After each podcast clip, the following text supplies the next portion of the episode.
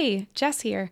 Just popping in here to say that I'm taking a couple weeks off from releasing new episodes for a little R&R, but in the meantime, I thought it'd be a great opportunity to share with you some of my favorite and most downloaded episodes of Mamas in Training. This episode was originally number 53, back when it was the Pumping Podcast, with Nikki Bergen. Nikki, I can now say, and I'm grateful to say, has become a beautiful connection and support for me over the last year. She's the founder of the Bell and Bump Method, where she teaches women how to activate your pelvic floor through exercise. And let me tell you, I took one of her classes recently and it doesn't look like much, but man, are your muscles on fire the next day. also, one of my dearest friends has taken her bump method course because she's pregnant and has found huge comfort in preparing for birth in an empowering way. Nikki had her second baby in the midst of the pandemic, and I just love her and her story, and I know you will too. I am sitting with Nikki Bergen today. She is a Canadian mama of two, and that sweet little one that she has in her arms. Welcome, welcome. I'm so happy you're here. Uh, I'm happy that we managed to make this work, and I also hope that this little man behaves so your listeners do not have to hear too much crying in the background. You know what? I'm sure all of my listeners are used to it. So, whatever he needs, no big deal. Whether he needs to feed or whatnot, just do what you need. It's all good. So, your son, the little guy that you're holding right there, was born this past Mother's Day in the heart of the pandemic. Oh, oh my God. May 10. May 10. It's been exactly four months today, actually. Today's his four month birthday. Oh, my goodness. Perfect timing. so, I want to go back first to life before motherhood. If you can dive back into that time, what was life like? What were you doing? I, I was still teaching what I'm teaching now. So I'm fortunate in that I discovered my passion even before I had kids. So I've been a Pilates instructor for about 13 years now. Um, and before that, I was a dancer. Injured myself as a dancer, discovered Pilates. It fixed my knee, fell in love with it, started teaching Pilates certified. Um, yeah, about 13 years ago now. And then I was teaching and I gradually developed my company, The Bell Method, um, and then created a separate kind of entity called the Bump Method because I realized that pregnant and postpartum women needed something specific to them. Um, so it and it really is something that I'm passionate about because women are not getting this information about their pelvic floor, even information about how to birth in a way or how to advocate for themselves in a way that's going to leave them best and the best possible situation for a smooth recovery.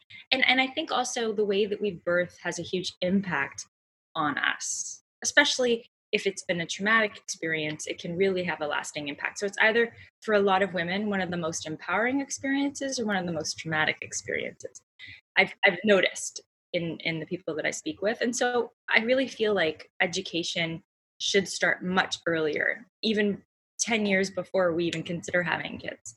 And what is it that we can do to feel comfortable and empowered in our bodies to you know really learn about our pelvic floor learn about our core you know and and feel confident in our own skin comfortable and confident advocating for ourselves. You know there, a lot of the stuff out there is avoidable unfortunately. We just don't yeah. get the information until it's too late. 100% but basically, I graduated from my Pilates training program. It took over a year. Um, I did the apprenticeship and everything. And I had worked for years in a studio environment as a ballroom dancer, and I knew I wanted something different. I had done a studio environment. So I ended up purchasing a reformer, which is like a very big piece of equipment in Pilates. Yeah. And ended up cold calling a whole bunch of sport medicine clinics because I was like, Do you have Pilates? If you don't, I can provide it for you, you know. Amazing. And it didn't take long. And a sport medicine clinic was like, Yeah, we'd love to do Pilates. So in in hindsight, it was the best thing I could have done because here I am, a new grad, and all of a sudden I'm in a sport medicine injury clinic and I'm getting this patient caseload of people. I was way in over my head. I, I had a firefighter with a herniated disc and then the next hour i'd have you know a 16 year old with scoliosis and a rod in her spine and then the next hour i'd have a pregnant woman you know who had a history of osteoporosis at 40 like it was wow. very complex and i was a new grad in my mid 20s and i was like i have to study so i would study and i would learn and i would interview the chiros and the physios and the massage therapists and try to figure out how can i best support this person so i learned a lot quickly mm-hmm. but eventually these people's insurance would run out and they'd be like i want group classes because i don't i can't afford to keep doing these privates and so i developed the Bell method around injuries in special populations where it's like can we create a challenging class that's accessible to a lot of people that's mindful of their injuries and their their specific needs mm. so that's kind of how it started so it's pilates but it's a lot of physical therapy mixed in um, and of course i have my dance background so i was like we need to make this fun it can't be boring yeah so we add, i add music to it um, so mm. I'm, I'm weaving it all together. And then it's the same thing. It's just the bump method is that exact same model, but really specific to pregnant and postpartum women. That's so helpful too, because I find that, you know, there are a lot of people that you can follow on social media and things like that that give you individual exercises that you can do, especially I see as a pregnant mom or postpartum mom. But to actually have a full method that someone's working through and someone who's gone through the research and done it before they've even been pregnant and that's you were really fulfilling a need i think that was not there i mean it started because i had women i was teaching I, have taught everything. I've been teaching fitness i'm almost 40 i've been teaching fitness since i was 18 so i've been yeah. doing a lot of this for a long time. Dance like zumba step classes. I've taught it all. Aerobics mm. pilates yoga. But so i've been i've been that exercise bunny on the microphone in your gym that you've seen for that, that has been my life um, and I realized that women, you know, in my boot camp I was teaching one time, mid 20s at the time, uh, I, I, think I was in the middle of certifying with my uh, my Pilates certification, and they were all like, "Oh, I can't do that move. I'm not wearing a pad." And I was like, "What? what do you mean?" And it was a ladder drill, so it was kind of like you know, you see football players running through tires, like jumping, like that kind of yeah. like they were like, oh, and, and like half the class was like, oh, I can't do that. And these were women in their late 30s, early 40s. And I was like, this is weird. I need yes. to more. And so that was just a sign I knew that like these women were, you know, needing, I, I was like, this can't be my destiny. like mm-hmm. this can't be mm-hmm. everybody's destiny. You know, we need to, the, the, the trajectory doesn't get better. It's not like if you, if you have this issue when you're 35 by the time you're 50 it's not getting any better unless you deal with it you know? Yeah i mean at 35 you're still so young and that's when a majority of women are having their first child. So if you can get that taken care of beforehand i mean gosh that's so important for sure. And I mean, and if anyone's listening to this being like, crap, like I'm, you know, I have my baby, I'm having these issues, it's not too late. I think that's yeah. question that often people are like, oh no, I haven't done anything proactive or I'm dealing with all these symptoms and is it too late for me? It's probably the, one of the top questions. And the answer is no, it's not too late for you. There's definitely a lot that we can do and should do um, postpartum to really heal ourselves. Yeah. All the links to the Bell Method and the Bump Method, as well as your Instagram and everything, will be in the show notes. So, mamas listening, you can go check all of that information out there. So, I can't wait to hear about that little guy. But first, your first pregnancy and birth with your daughter. What was that experience like? Was it how was it how was it different or similar?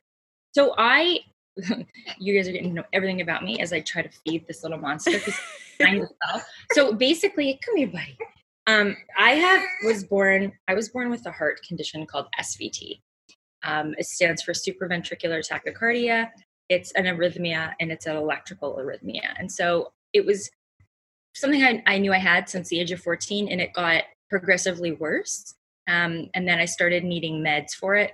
Um, not beta blockers like on a regular level but i would have episodes where my heart rate would go from regular you know 70 80 beats per minute to 170 beats mm. per minute mm. and you would sometimes i would need to call an ambulance and get an injection which is very like think of it you know in pulp fiction they do the paddle thing mm-hmm. like that only intravenously so it's very dramatic and um, and I've had that happen a few times. And then, of course, what I didn't realize was that it gets way worse during pregnancy, just because the cardiac load and the blood volume in your body is higher, and so, so your heart will work harder.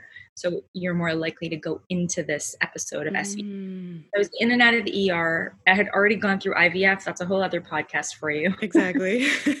but, but, essentially, um, it was getting worse and worse, and I had to get this drug during pregnancy, which really freaked me out. And I thought, it's one thing if it's my body, I don't want to harm a child. Like, I don't know what this drug's going to be doing to them. So, there's a surgery that you can do to fix it. And I was very anxious about having it done. But once I became a mom, it was like I, I finally managed to get the courage to fix it. Whereas prior, I was like, I don't want to do it. I don't want to do it. They have to stick wires in my heart when I'm awake. I don't want to do this. I ended up doing the um, doing the surgery at four months postpartum after my first daughter. But the backstory of that is that I was told that I would likely need an epidural because of my heart condition. And I had gone through all this ER in and out of the ER. I'd gone through IVF, and in my brain, I was like, I just want one thing with no interventions. Give me one thing without needing help, quote unquote. And it was something that I felt like I wanted to prove to myself, like that my body could do it. Um, and it's all on me. It wasn't about proving thing to anyone. And so I remember my plan was I am going to do my best to not have an epidural because I wanted to just see if my body could do it. Because you know you have this feeling like something's wrong with you perpetually, the IVF and the the whatever the hard stuff. And so, anyways, I ended up getting an amazing doula, which I would recommend to everybody. Um, and I stayed at home as long as I could. I showed up at triage in the hospital at six centimeters already, which was great. Um, and I'll never forget, there was this really crusty nurse. There's always one. yes. And I show up, and, and the lights are in triage are so bright. Like it is the opposite of the environment that you really want to be in. Yeah. and I remember she didn't even come up to me. She just like yelled down the hall, It says on your chart you need an epidural. And I was like, and this was the moment where I was like, I am going to advocate for myself. And I was like, it says it's recommended, but it's not mandatory. And she just went, huh, and like went off. Oh my goodness. And, and I was like, and I I'm like, yeah, because if I get an epidural, I'm not as loud. I'm not annoying you. I'm a better, more compliant patient. Mm-hmm. Oh, that's not what I want because of my own history. What I, my my my birth goal was, I want to see what I can do, and I was progressing quickly, right? And epidural could have slowed that down. So things were looking good. Long story short, nurses changed. I got a better nurse. and goodness. there was a bathtub in the hospital. So I had an unmedicated birth and it was 12 hours from first contraction to end. So it was really probably very healing for me. You know, it was definitely very healing for me, given everything that I had gone through um, up until that point to be like, I could do this. Like my body is not a lemon. I could right. Um, and so that was my story with my daughter. And then I had that heart surgery four months postpartum. And then, of course, with my little guy here, who's now four months old, that's a whole other story. And I was able to have another unmedicated birth, which I wanted, but instead of 12 hours, it was three hours.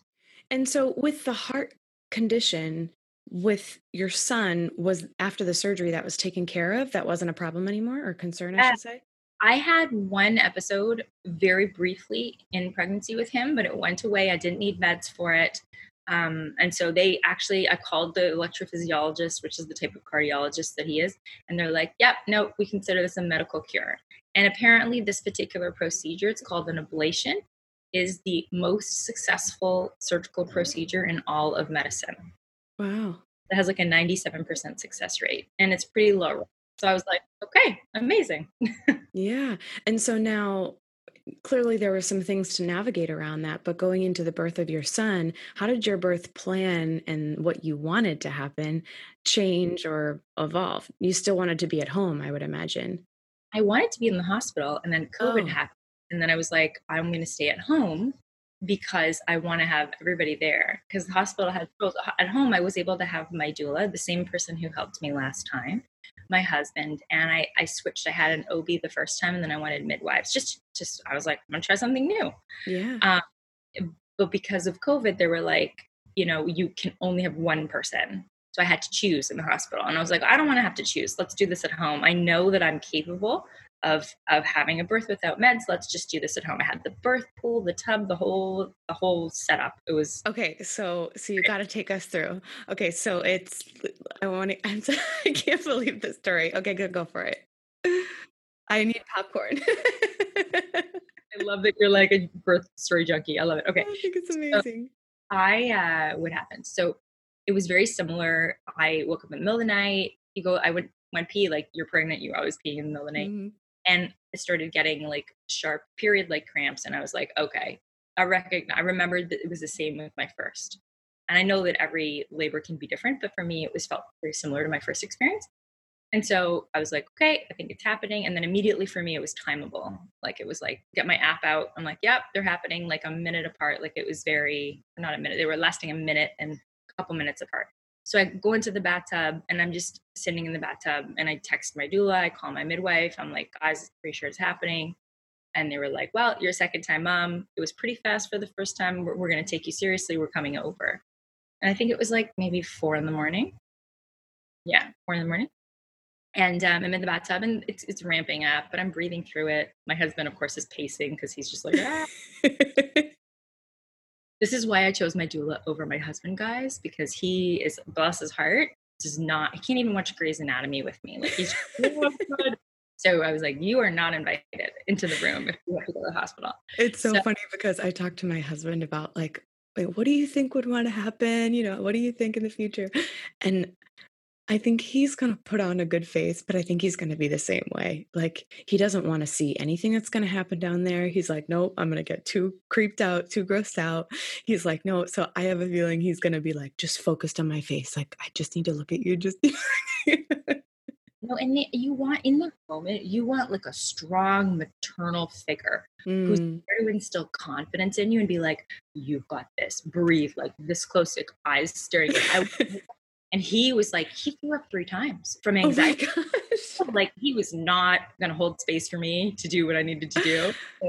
Focus so, on me here. I'm the one doing right? the hard work. Yeah. Not about you right now. Yeah. Um, so uh, he had thrown up three times with my first um, labor, like with my daughter two years ago. And I was like, okay, you've proven yourself to be not so helpful. So you're yeah. out. It was in. Um, so it wasn't, it was, it was a, it was hard, but it wasn't, it was an easy choice. It was not it was difficult to be in that situation, but it was an easy choice for me. So I'm in the bathtub and um and midwife comes over and and I'm my eyes are closed. I was like in my own little zone here and she's just like, "Okay, Nikki, we need to check you." So she actually I'm in the bathtub, she checks me on terms of how dilated I am while I'm still in the bathtub and she's like, "You're about 7 centimeters dilated." And I was like, "Oh shit, that's pretty far." Um, and you t- typically go into transition around like eight, nine. So I was getting close. And so mm. she's like, okay, the water, and then she goes, the water's a little bit cloudy. And I'm like, okay. She's like, can you come out? And I didn't know what she was ta- alluding to. So I stand up and she puts one of those like puppy pads underneath me. she's like, I think your water broke. And sure enough, it broke, but it, it was not clear. It was tinged brown, which means that meconium, which is the baby's poop, went out. And so that's immediately like quite dangerous. And she's like, we got to go to the hospital now. And I was like, wait, what? like oh you can feel it. Like it's just you don't know unless yeah. someone tells you.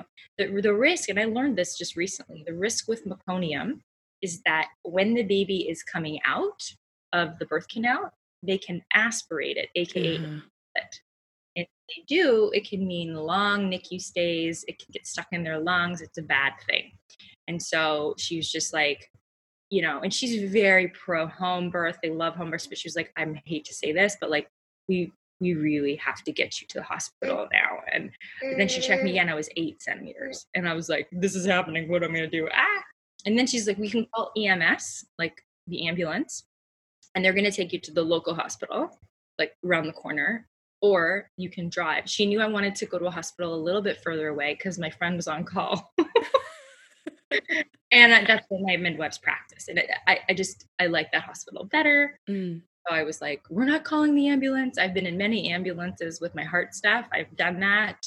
Yeah. It's not not a very calm environment. I was like nope we're gonna drive. So of course my husband mr pukey pants is like okay we're gonna go. And of course second kid, I had like barely a hospital bag packed because I was like, well, I don't really need it because, you know, we're at home. So I think I had like flip flops, a hoodie, and my health card. And that's about it. Oh my gosh. Bag. Oh, yeah. And then like we didn't even have like enough. Like I don't think I had, I maybe had a onesie for him and that was it. Anyway, so we get there, and of course, it's out of a movie. I'm like, drive faster! like I'm holding on to the little thing on the top of the car, and I'm I can't sit because it feels like there's pressure. So I'm like leaning to one side because sitting was excruciating. Long story short, we show up at the hospital. Like full on like no time to park, pull up, hazards on, inside you go.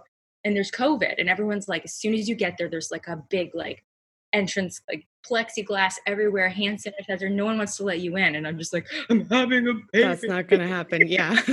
we need to speed up this process a little bit. so, uh, anyways, and then it was, and then my doula was following in her car. And then we get there and they're like, who are you going to pick? And I was like, you, doula, come, let's go. Her name is Lori. Lori, let's go. So we go upstairs. And of course, we had spoken about it before. So he knew that that was going to happen. So yeah. we, we had had that as a contingency plan. And so I get to the hospital. I think it was like six thirty, and he was born at seven oh seven. Wow. And, uh, then we got home. We went home at ten a.m. Holy crap! Like, true, in and out. But with midwives, you can do that here, um, at least here in Toronto, because they come to your house and do like you don't have. To, they, I had all his checkups for the first couple weeks, like from my bedroom, which was amazing. So Lori was a doula and a midwife. No, no. Or this is someone else? No, Lori was my doula, and then doulas are not medical; they're just right. coaches. And then it, I also had. Oh, so you had a separate. You have to have like someone who actually like physically medically delivers. Right. She's just right. there. The doula's there to hold my hand and like rub my back and tell me I'm doing great. Exactly. Here to like actually take care of stuff. So your midwife was at that hospital. Yeah, she followed me in her car also. It was oh, like perfect. oh my gosh. That's amazing. And so, how did, I mean, apart from just the craziness of it and the rush of it and the movie type environment, afterward, with a pandemic going on, I mean, did that even cross your mind or were you just focused on your baby? No, I think I was more anxious about it before the birth. Once the baby was here, once he was in my arms, and he didn't, by the way, need, there was no issue with the meconium. We had the respiratory therapist in the room. Oh, it was good. So we were very lucky that nothing happened. It very well could have, and you don't really have control over it. But I was just happy that he was here. He was safe. Um, and uh, you kind of go into this little newborn bubble. At least I did. Yeah. Uh, so you know, the difference this time around was that I didn't have the visitors. I didn't, you know, and in a way, in a way, it was kind of nice. People would like drop stuff off on the doorstep and be like, "Peace out." Mm, yeah, yeah, yeah. You didn't have to entertain, right? There was no like, worrying about like you know putting your boobs away and like yeah. Um, so you know, I was very fortunate. I think the anxiety for me was more around like you know is the hospital a safe place? Are we going to expect something in the hospital? You know, all that stuff. You know, and, and thank goodness I have the doula that I have. She's in her 50s. She's been doing this for 20 years. She trains, she's like a, she's like the head mama doula of all the doulas. So I was very lucky to have that type of support. And I recognize that not everybody has that. Um, and I feel for a lot of women who've said that they were asked to wear a mask in labor, like things like that, that just break my heart because I don't know how I would have coped in that moment if I had to have like a mask on, you know, like it's really hard for so many women out there who don't have the same support and who have, who have other rules that we didn't have to deal with, you know? So, apart from those rules that may come in place, for moms who might be listening who are pregnant and about to have a child in the midst of this uncertainty and everything else, what type of advice would you give to just to calm their hearts a little bit? Yeah, that's a great a great question. I would say educate yourself and do research. And and I, I mean do research on your birth provider because birth experiences vary tremendously based on where you give birth and who's your birth provider. Even different hospitals have different section rates mm-hmm. and ask for that information. So I went my with my first birth, I was very picky about which hospitals I, I went to. I could have gone down the street, but I was like, no, I'm going to drive 25 minutes and go to that hospital because it's got better outcomes. So you you should if you can. I, I understand that if people are maybe in rural areas, they don't necessarily. I live in a very big city. We have tons of options, so I'm very fortunate like that. But if possible, do research on on your birth provider and try to create your birth dream team if possible be fussy be picky like this is about you and don't worry about pleasing other people like do what you want to do like i didn't worry about that's okay um, do, do don't worry about pleasing other people you know like make sure that you you are doing what is that you know is important for you you know here and of course now i can't figure it there it is do not disturb perfect okay. um, so uh, so yeah that, that and then also one of the things i tell my students because i teach a lot of prenatal students virtually now i think we have over 200 people in our current class wow. but but basically i said girls ladies if you're hearing stories and and this is something in our culture. We tend to love like i find older women who had their kids love to share the nitty gritty and often in like a i was in labor for 40 hours and it was the worst pain of my life and just you wait. That shit is not helpful when you're pregnant especially yeah. when it's a pandemic. So you can politely decline listening to that type of a story. Mm-hmm. just like listen i'm dealing with a lot of anxiety right now you know this is actually not helping you can actually just like kind of stop them right there and and do your best to really like I say educate yourself and and really seek out positive birth stories.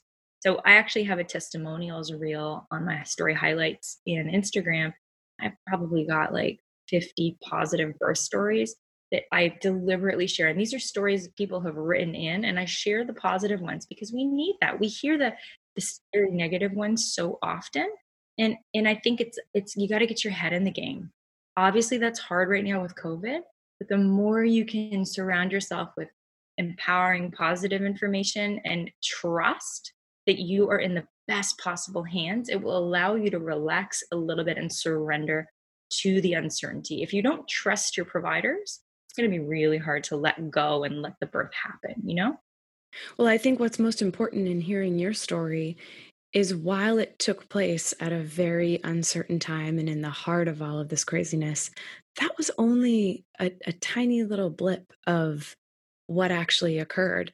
Everything else, really, I mean, it was scary to deal with the possibility of, you know, the meconium and having to go to the hospital, but everything else about your birth seemed quick, seemed very comforted, very supported, very positive.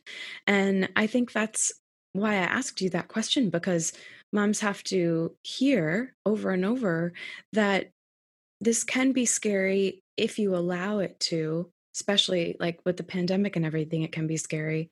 But if you choose, like you said, to only let certain things filter in and to stand up for yourself and say th- certain things. Now, if a hospital is going to say you have to put a mask on there might not be negotiation for that.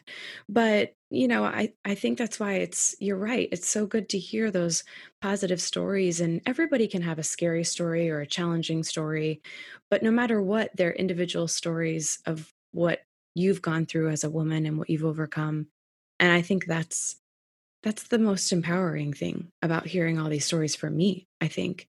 Yeah I, I think uh, there's a lot in our culture of like you know you need to be you know for women it's just like we, we, want to please we're pleasers. And so in a way i try to encourage women and this can be hard depending on your personality especially when you're in a vulnerable situation like you are the most vulnerable ever when you're giving birth, right? Like you are in a very vulnerable situation. And it can be very difficult in that moment as a woman to be like, no, I'm doing it my way. Right. And I, I think a lot of women, if I could only tell you the number of times, well, they didn't let me. I heard, I always hear that they didn't let me.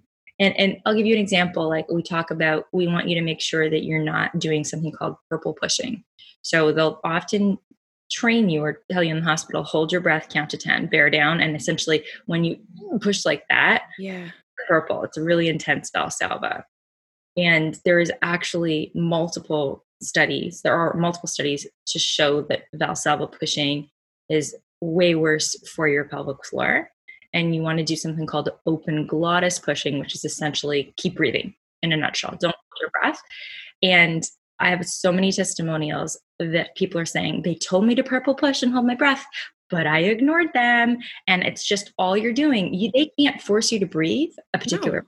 Right? No, you breathe how, and you've done the research, you've educated yourself, and you have less tearing that way. You have less trauma to your pelvic floor. It's a way of of taking back your power and your control. And this is what I really want to encourage women to do. And and it can be things like that that can make a huge difference and so don't be afraid to, you know, educate yourself and, and advocate for yourself and stand up for what it is that you know is best practices. Absolutely. Amen. And and you had done that when you showed up at the hospital and that nasty, crusty nurse said, You need an epidural. And you were like, Actually, no. No, I don't. You know, and she just huffed off like you're just an annoying patient, whatever. But you know, she didn't know who she was dealing with. She Yeah. didn't. You know, I'm like, I have, I am in this space. I was 36 with my first. I was a bit older, a little bit more probably confident and secure with who I am, being like, you can't boss me around, lady. Right. Recognize that a lot of other moms don't feel that. They may not be in that situation. So I try my best to really just be like, ladies, it's okay. Like you don't worry about being a quote bitch. Yeah. Never again. Yeah, exactly. Oh, I hate all that language around. Anyway, that's another podcast. Language around what women can be called and things when we're standing up for ourselves. But anyway, oh my gosh, I I'm so excited that we were able to connect, and I think it's so important at this time to hear a positive pandemic story. I know, hate that. I can't wait till we're not talking about that anymore.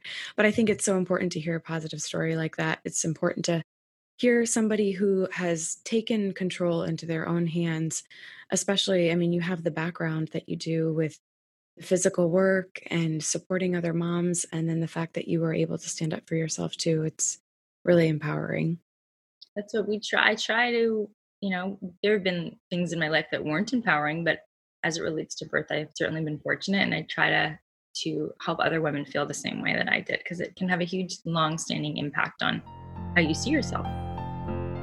If you enjoyed the show today, be sure to subscribe so you don't miss an episode. And leave a review on Apple Podcasts so I know how to better serve you.